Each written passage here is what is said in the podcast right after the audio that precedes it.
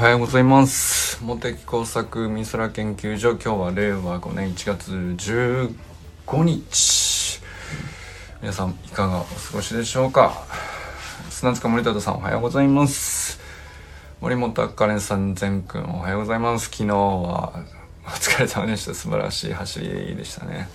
なんか出だしの映像だけ見ましたけどやっぱかっこいいですよ。ダンダントツで。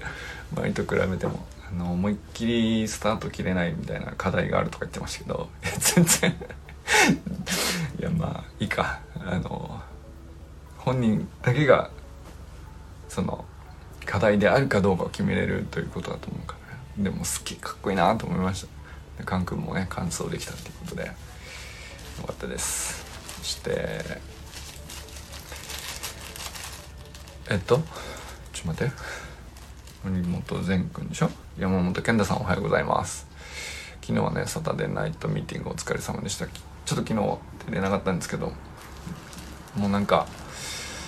ねあのー、山本健太のあ診断診療中なんですね。はい友人さんおはようございます。なんだろうなあの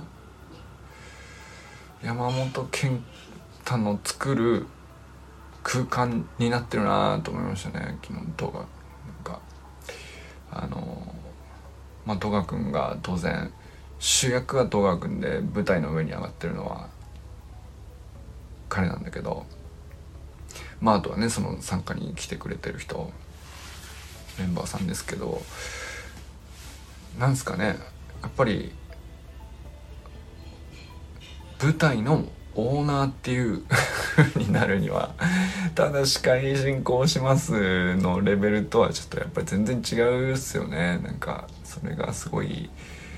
あ健太さんがオーナーで、えー、すごい居心地いい空間作ってくれるからみんな安心してそこに参加できるっていう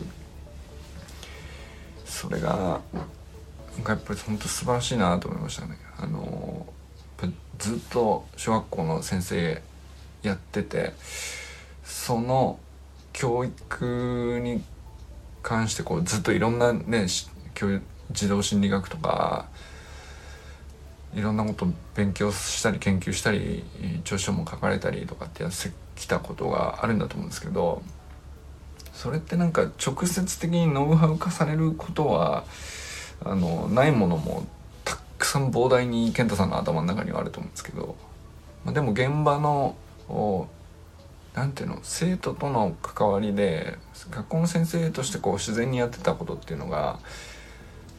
オンライン上で Zoom のミーティングでも自然に発揮できるかっていうとそこに馴染むまでは結構時間かかるのかなと思ったんですけどなんかもうさすがだなと思いましたね 結局掴んだら早いっていう感じなんですかね。なんかもう全然違うなと思いました。他の誰が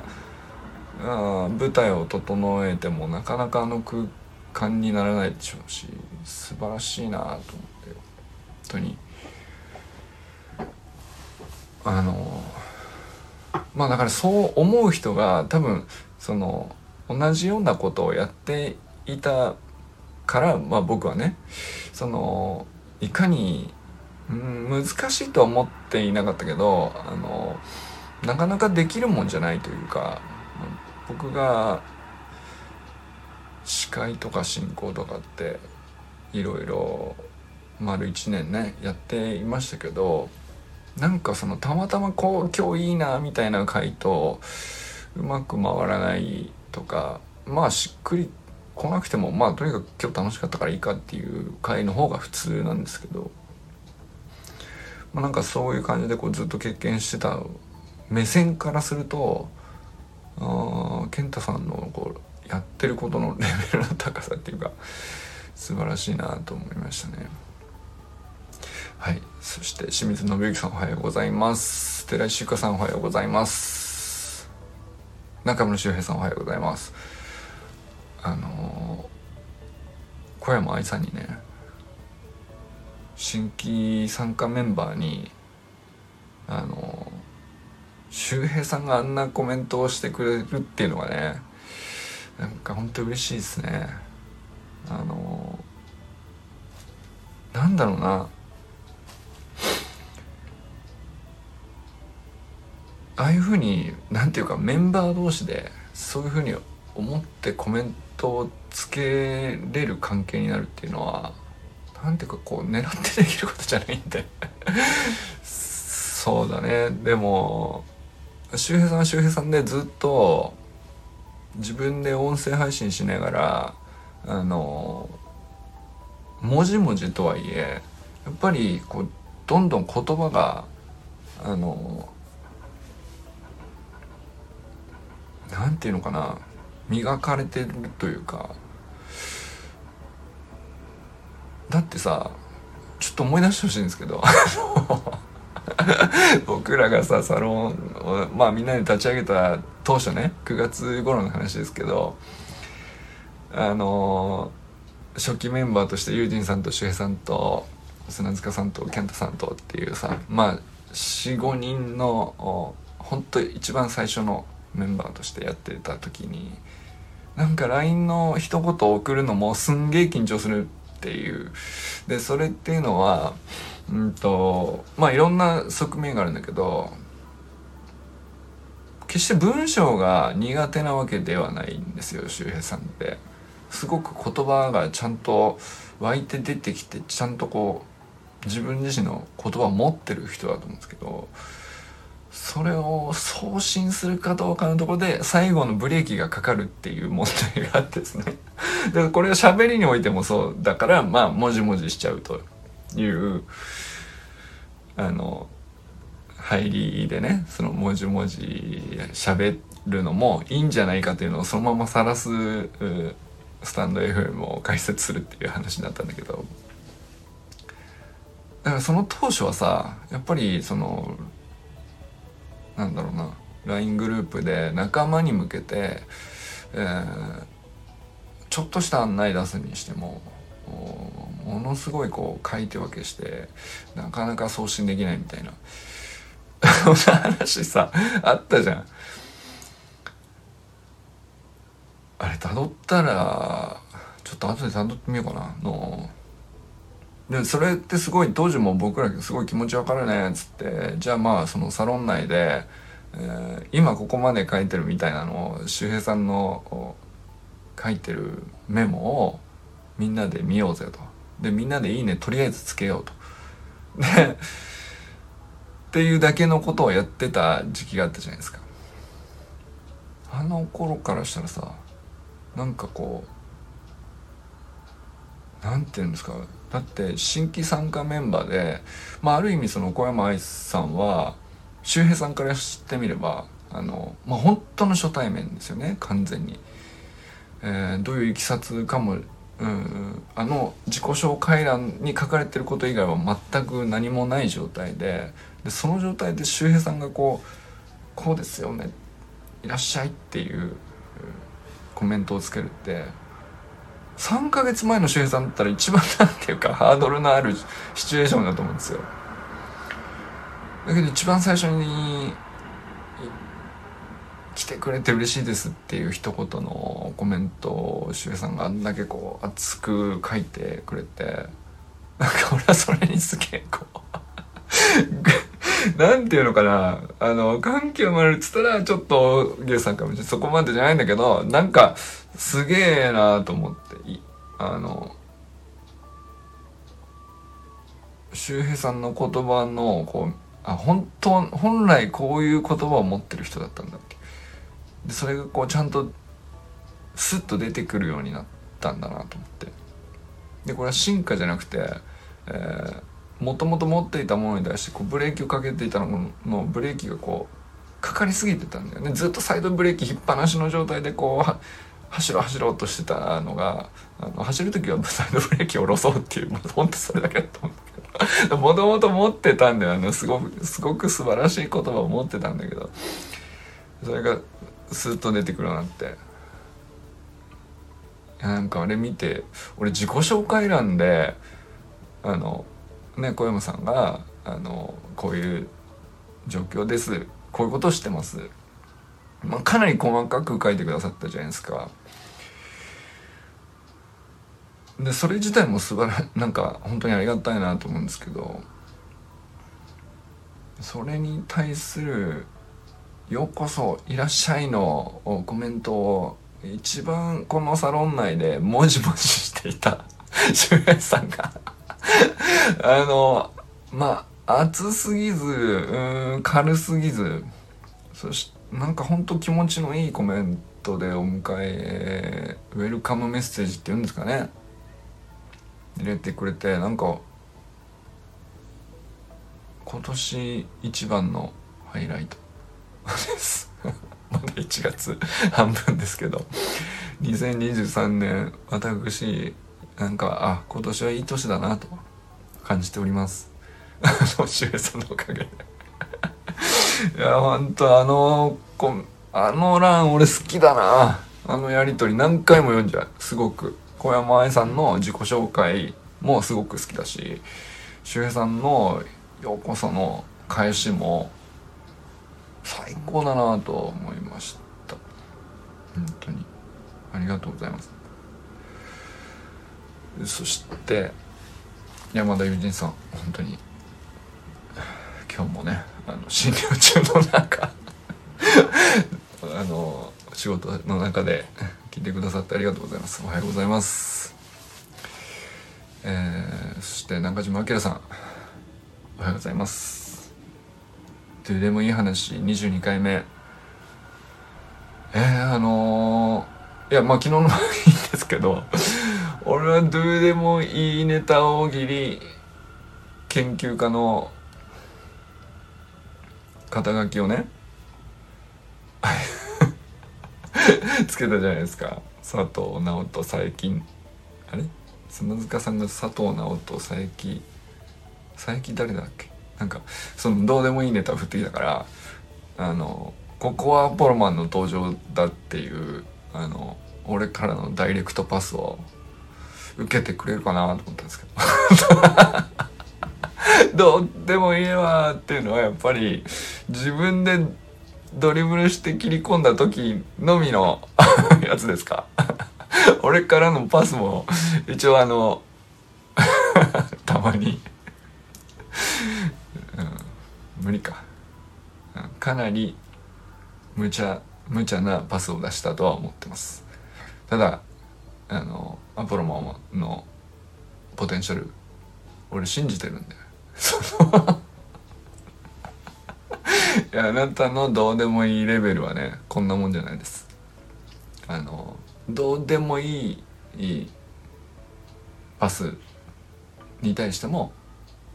それを上回るどうでもよさでちゃんと返せるはず。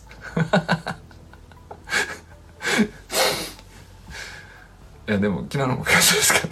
た昨日のも抜群の綺麗でしたけど。あの本当良かったです。ありがとうございます。いやなんかいいんだよね。ちょうど善くんがあのマラソンの振り返りとかさ友情についてとかあの小学校4年生の究極を見せられた後にあのちょうどアポロマンが入ってくるんですよ時間的タイミングとして。あれを連続で聞くのがね僕はもう最高の流れだと思ってて。時刻は何時を回ったところってちゃんと時間も教えてくれるからねアポロマンは。時間も教えてくれるんで。なんだろうな。もう情報としてはさ アポロマンのどうでもいい話をようこそあの入りと時刻は何時を回ったところっていうもうそこだけのみ僕は情報として認識してるんですけど他は本当に他は本当にどうでもいいですけどあの禅の話で「ああよかったね」っていう話をになってから「あどうでもいい」ってなるのがもうなんか一日の終わり方としてね。最高にこう何て言うんですか。えー、リラックスしてこう副交感神経優位になるっていう。風呂上がりにどうでもいい話を聞くっていうのはあの睡眠に良いという仮説を僕は立てましたね。そして もう忘れてた。もうあの途中なんだよね。あの佐藤直君おはようございます。そして小山愛さんおはようございます。昨日ね早速なんですけど、えー、小山愛さんの出汁の研究ということで、えー、我が研究所にね新しく研究員として、えー、ご参加くださっているということなので、まあ、僕も「だしの研究」という本を一冊買い、えー、だしとは何なのかと、まあ、ウィキペディアにもありますからあのそれをぐらいは読もうと、あとは意外とその奥深いんですよね。うんとだしっていう言葉でいくと研究としてあのタイトルがついてる記事ってのはあんまり多くないんですけどアミノ酸かそうかアミノ酸だよなと思って。なるほど。アミノ酸っていう話でいくとあのなかなかハードな研究に ハードな研究にっていうかちゃんと勉強し直さないとこれ全部忘れてる話だなと思ってだけどえー、すごいもともと興味持ってた話でもあるじゃんっていうのを思ったんですよ。でそれっていうのはなんかあのホルモンで例えば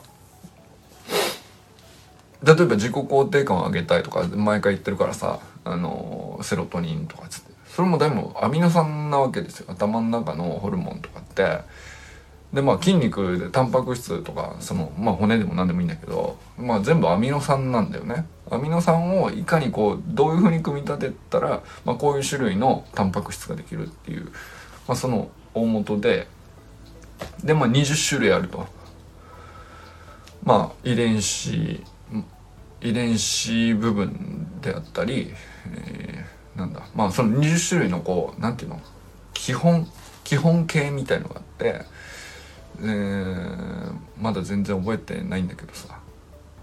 ただまああの面白いなと思ったのがチロシンだったかな。チロシン。なんかねポケモンの進化系みたいな感じでねあの多分チロシンだったと思うんだけどチロシンっていうアミノ酸があの進化すると、えー、まず脳内ホルモンのあの有名なドーパミンになると。でおおなるほどそっかそっかそっかとで俺ドーパミンあ 清水さんこんにちはあのドーパミンだとかさあのノルアドレナリンだとかアルドレナリンだとかセロトニンだとかさ、まあ、脳内ホルモン有名なやつあるじゃない。であのまあ他の心理学の研究とかあの本読んでさ聞きかじってへえってなってあこういうちゃんと睡眠取らないとこうなるんだとかあのまあとはそのストレスっていうものの正体は要するにこうこういうことなのか脳内ホルモンがこうなっちゃうことなのかとかまあいろいろあるじゃないですか。でそれって単語でドーパミンっていう単語で今までこう文脈を理解していたんですけどあアミノ酸だなそういえばっていうそのまさかその出汁から出汁から直接つながってないけどさそのなんていうの、まあ、出汁もアミノ酸なわけですけどうまみ成分ってやつねグルタミン酸ナトリウムとかその昆布に含まれてるなんかこれうまみっぽいんですけどこのこの成分があることですっげえなんかいい感じになるいい感じとこう人が認識するのなんでなのかよくわかんないけどこれいいね。これを抽出してこれをあの入れとけば大体こう料理としてこう人間がこう体として喜ぶよっていう、まあ、でもそれは要するにいいアミノ酸自分の人の体に対して何て言うの相性のいいアミノ酸をチョイスして、えー、まあそれをこう食すと「うん、おいいの来たじゃない」っていうふうに反応すると。だからより欲するみたいなこうサイクルになるようになってるわけですね。あなるほどと思って。だからアミノ酸を見ていけばいいんだと。その出汁の研究っていうのはまあ出汁の取り方だとか、まあ、成分は何が入ってるとかその例えばカツオだニシンだと煮干しだとニンニクとかもあるんですね。なんか俺昨日その小山愛さんの、えー、紹介してくださった株式会社ビーバンっていうところに出してる体を作るだしあのショップチャンネルみたいなのがあってそのその番組が昨日やってたのを紹介してもらったから見たんですよ。見て。それでなんかそのだしって俺その食事のスープとして取るだしとしてのこう概念しかなかったんだけどそのショップチャンネルで紹介してただしは あのまあまあいわゆるスティックの顆粒だしあるじゃないですか。あああれねそういうやつの一つなのね。まあ無添加でとか。ビーガン対応のだしもあるのがすごいですね。ああそうなんだ。それは見たかった。そうなんかまあまあまあいわゆる、うん、無添加であのいろんなものから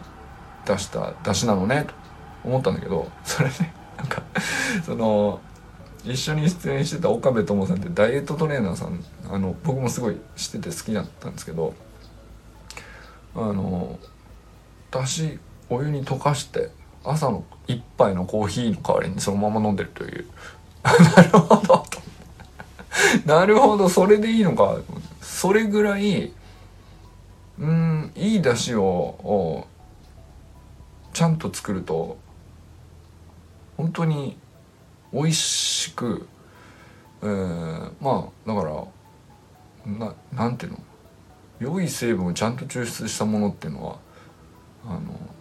体が欲するし良い味と感じるようにできてるっていうそんな感じで。まあだからとりあえずね一泊取り買いました。まだ届いてないんですけど。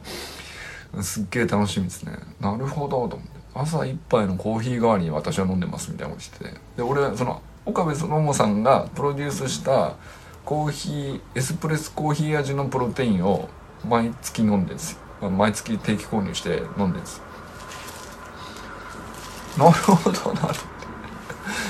毎朝だから岡部友さんプロデュースのプロテインで朝一杯っていう感じでスタートするんですけど。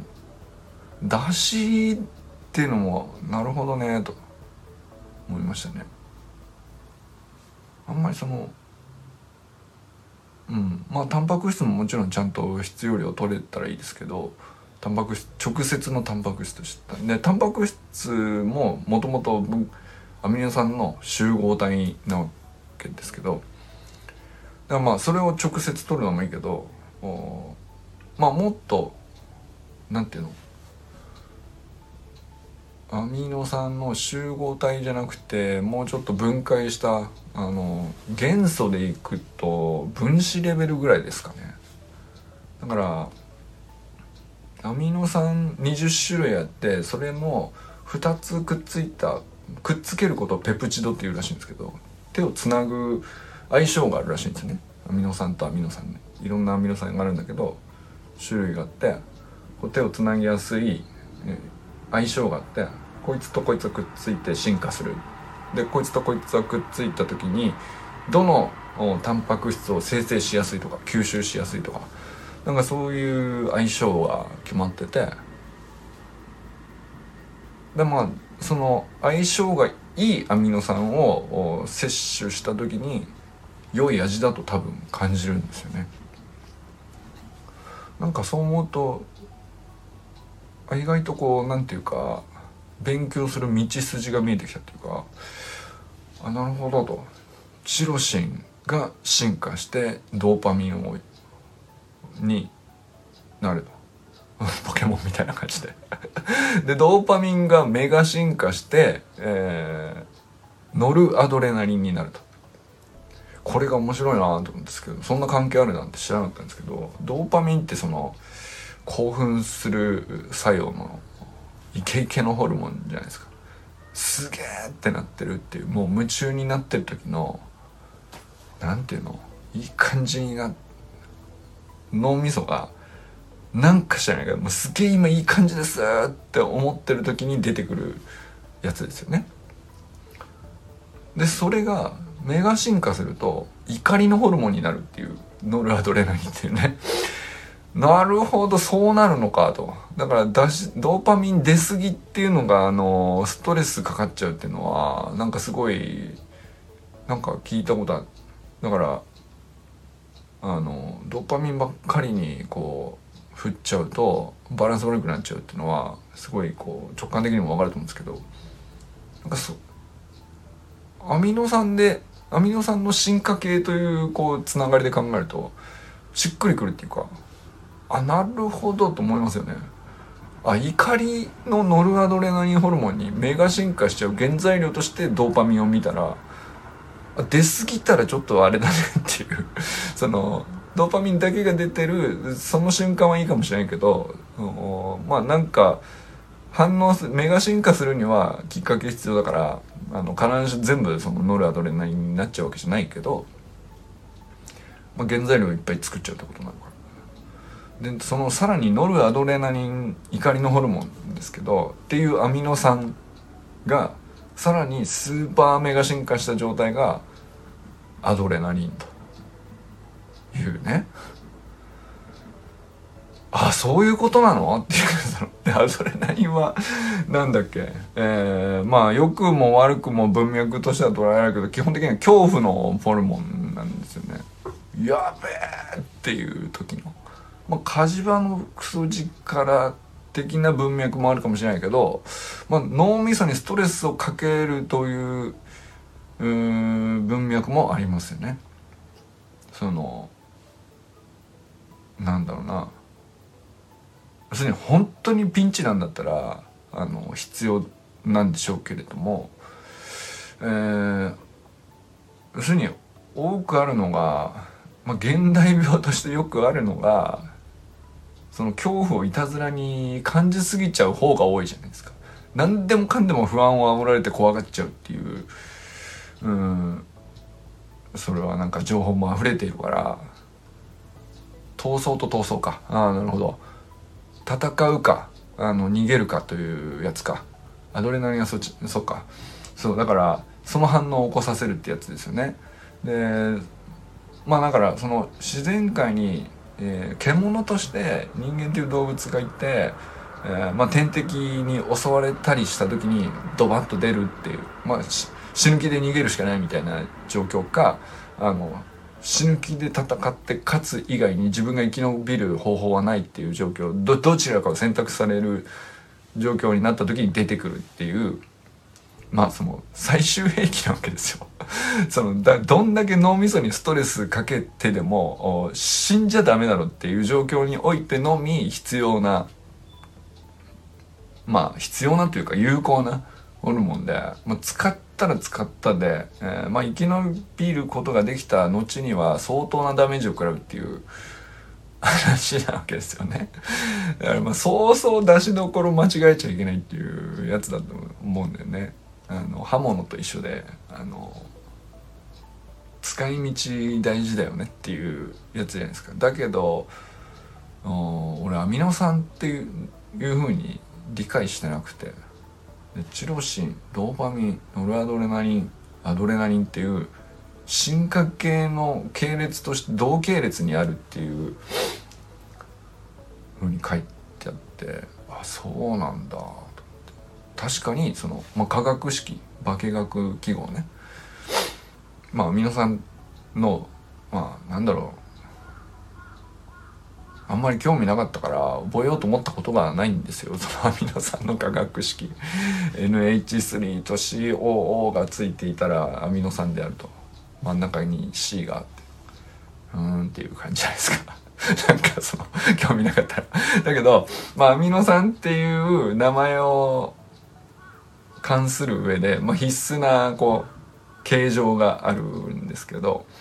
まあ、そこさえ押さえてればあとは何か外側に別なこう装飾物がいろんなものがくっついてあのいろんなアミノ酸の種類に変化するということですね。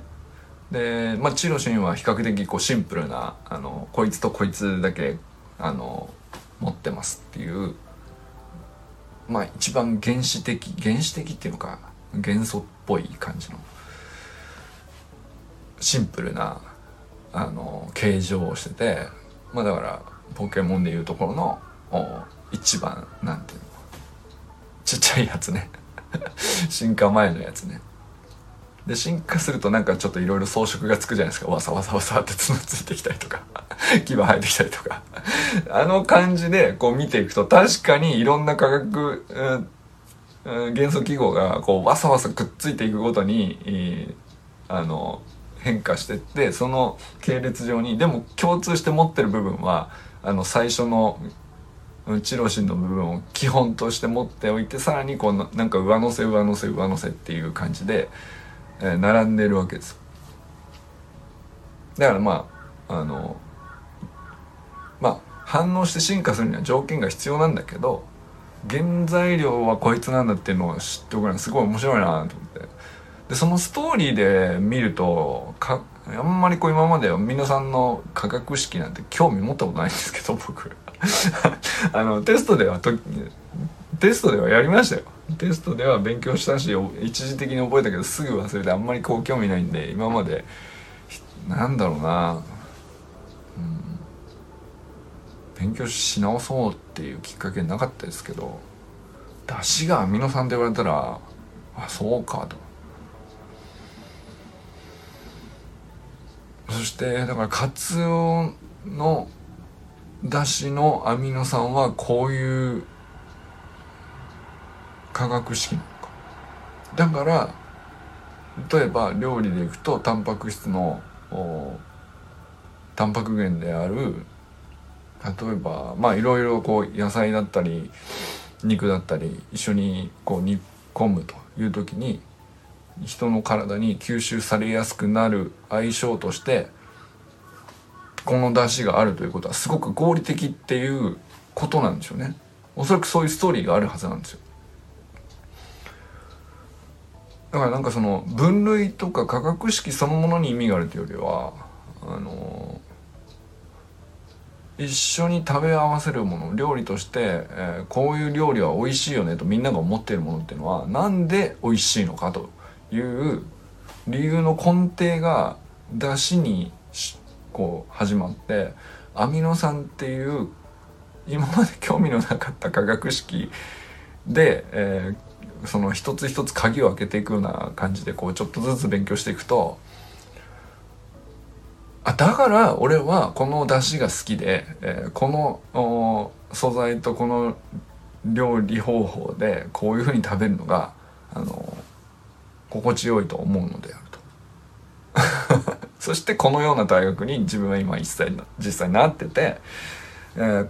あれ食べると本当こういう気持ちになるんだよねっていうところまで多分そこで支配されてんですよ。だから脳みそにその、まあ、ドーパミンが出るのかもしれないしセロトニンが出るのかもしれないし分かんないけどあの料理をこういう場所でこういう仲間とこういう風に食べるのが本当に幸せだみたいな状況を思い浮かべた時にそれを僕は今までその体験としてあの人は素晴らしいよねとかあの人と一緒に料理を食べると本当に話題が盛り上がってとかってそっちに目に見えているとか耳に聞こえてる現象だけにねこうそれは何でなのかとかコミュニケーションとしてあの人はこういう返しがすごくうまいからとかあの人のようにこう笑顔を作って場を和ませてくれる人が一人いるだけでこのテーブルの5人がすごく楽に話せるみたいなそれって何でなのかみたいなそそっちに僕は興味があったわけですよ。でその時に実は何を食べていたかはそういえば考えたことなかったけどそれを出し出発で考えてアミノ酸で解きほぐしてったら全部つながる可能性あるよね。っていう。いいもの食べてる気がするんですよ。いい人って。いいものっていうのはあの高い安いではなくて、えー、その人にとって、えー、マッチしたもの。その人の生活においてその人の生き方においてその人の休息の取り方力の発揮の仕方ものの考え方うんね。何人ぐらいの人と普段過ごしているっていうことに最適化するようにその人が生きてるかとか。なんかそこに、えー、最適化するような食事をとってんだろうなと。これはだからその例えば奈くんとかさ栄養学もちょっと勉強してみたいなとか言ったよね。で俺もその例えば野球部の大学の野球部の子とかっていろいろ試合と喋ってると大学生でこうただ野球やるだけじゃなくて、えー、ただその食事をとるとかただそのプロテイン取ってればいいっていうふうに考えてるだけじゃあダメだと。ちゃんと食事とか栄養のバランスとかちゃんと勉強しようみたいな人って結構多くて。でだけどこういまいち僕の中でスイッチが入らなかったのでその栄養学を勉強しようっていうことに。まあ、バランス、まあ、これを取るのがいいとされているとか。これを取った上で何分以内に、えー、あ筋トレしてから何分以内にタンパク質を取るとかなんかあるじゃないですか。セオリーっぽいやつ。でもあれ実は何分以内じゃなくても必ずしも悪くなくて、えー、こういう条件下ではこう別にそこまで気にしなくていいとかさなんかもういろんな場合分けが出てきて軸が見つからないっていうか僕の中で。考え方のね。それってその栄養学はあまあ学べばすごく奥深いだろうしただそのなんか僕はこう今現時点で分かってるような表面的な話からあのでどのセオリーにタッチして掘り下げていくのかでこう全然なんか行く先が違うっていうか範囲も目的も全然違うからさ。老化にいいとされてるとかその成長期の子供のあの骨には良い骨の発育には良いとかさ、まあ、全然目的違うと全然その違うセオリーになるわけですよ。栄養学とかっていう風になるとね。なんかもう取っかかりが逆にこういろんな広すぎてセオリーがの範囲があ広すぎてよくわかんないっていうか入り込めてなかったんですけどだし もうほんとこれさあの栄養学やる上での 1+1 だしじゃない？まあ食物繊維大事ですよ。ベータカロチンビタミン大事ですよ。だと思うんだけどとにもかくにも俺たち体全部アミノ酸できてるから。その 極端な話。アミノ酸を2つくっつけたやつか3つくっつけたやつか4つくっつけたやつか何十個くっつけたやつでタンパク質としてこの筋肉ができてるとか何十個くっつけたやつでタンパク何々タンパクとして骨を作ってるとか、まあ、そういうふうにこう仕上がっているわけなんだけど、まあ、ブロックの一つのかけらとして一番最小単位で考えるとアミノ酸なんですよ。でアミノ酸って何って言われたらなんか化学式のよくわからないやつってなっちゃってたんだけどだしって思えばすんげえ近くなるっていう そのあだしねっていうとっかかり俺はね今掴んでる感じがするんですよ。めちゃくちゃ面白いんですだからそのだしの研究って本自体も面白いんだけど。まあ、ただ分類しても面白そうだし、えー、あそのホルモンの根っこチロシンっていうやつなんですか。へーってなると急に化学式で書かれてるものがあのポケモンに見えてくるっていうね。そのあ進化して進化して目が進化した時にこうなるんだ。ダイナマックスかかるとこう巨大マックスかかったらこうなるの？みたいな。あーみたいな。そのストーリーの一番起点になる最小の単体単位個体というかなんかそこを捕まえちゃえばいいんだと。うんいう感じで非常になんか祝日の研究としては こんなに面白いものがあったかというね。2023年私出汁の研究に精を出すっていう。何を言ってんですかね何にもうまくなかったすいません。あのそんな年になるかも。っていうね、うん、面白いコンテンツになるかもしれないですよ小山さんの。まあ、とりあえずねあの小山さんおすすめの体に良いだし汁買いましたんで届いて飲みながら。まあ味がいい悪いももちろんそうですけど飲みながら結局だしの何を研究したら一番面白いかっていうことが最初に掴みたいところかもしれないですね。と思ったりしました。はい、ということで今日はねあの長くなっちゃったな。今日もありがとうございます。今日は午後も一日誰と笑いますでしょうか。今日も良き一日をお過ごしくださいませじゃあね。清水さんありがとうございます。ゆうじさんありがとうございます。